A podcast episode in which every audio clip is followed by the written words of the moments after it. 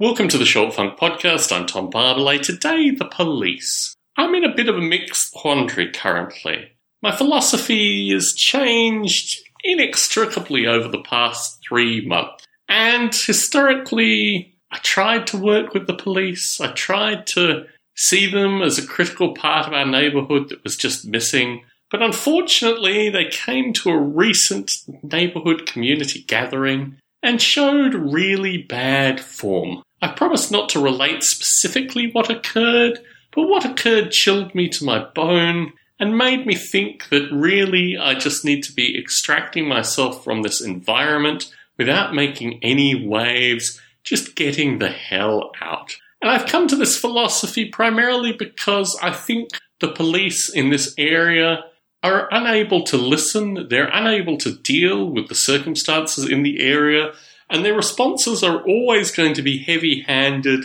and somewhat abusive. And this saddens me to a great extent because I would have hoped that the police would have been allies in this circumstance. But actually, the police are completely self interested.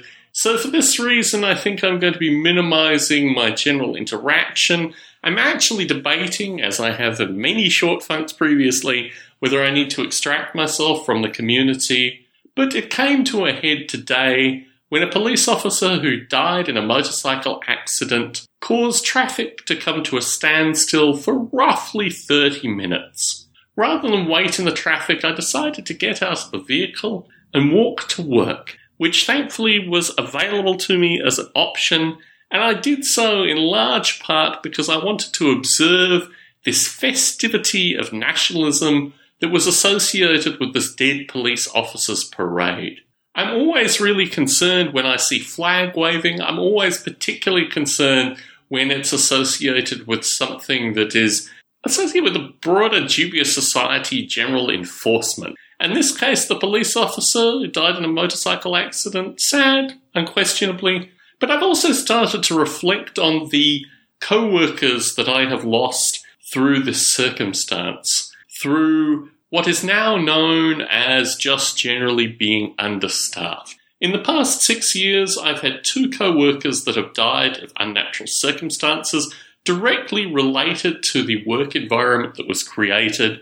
And recently, as I've noted, I lost another co worker in a motorcycle accident. The police, when they come and perform in front of us in our community gatherings, note always that they are understaffed. Yet, for roughly 20, maybe 25 years of professional work, I've never been in a fully staffed environment. Working in an understaffed environment just seems to be the way of the world, and as I've noted, in large part due to outsourcing and various other phenomena of the modern world, co workers that I've known have unnaturally died.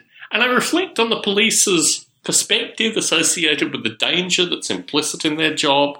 I don't disregard that, but clearly in the understaffing, overmanaged, over top down perspective, the modern day work world, clearly this is also potentially fatal, and clearly also this is something that is lost in the broader dubious society. So as I walk down the street observing the flag wavers, I reflected very heavily that this is what a military state looks like. And as I work to hone my tone coming forward in a particularly curious political podcast that I plan on launching in the next month or so, I realized that this is the general outcome of anything that would look to perturb the state. Mass closure of general transport, constant police presence, and a constant sense that you are living under the thumb of some degree of militarism that you have no control over.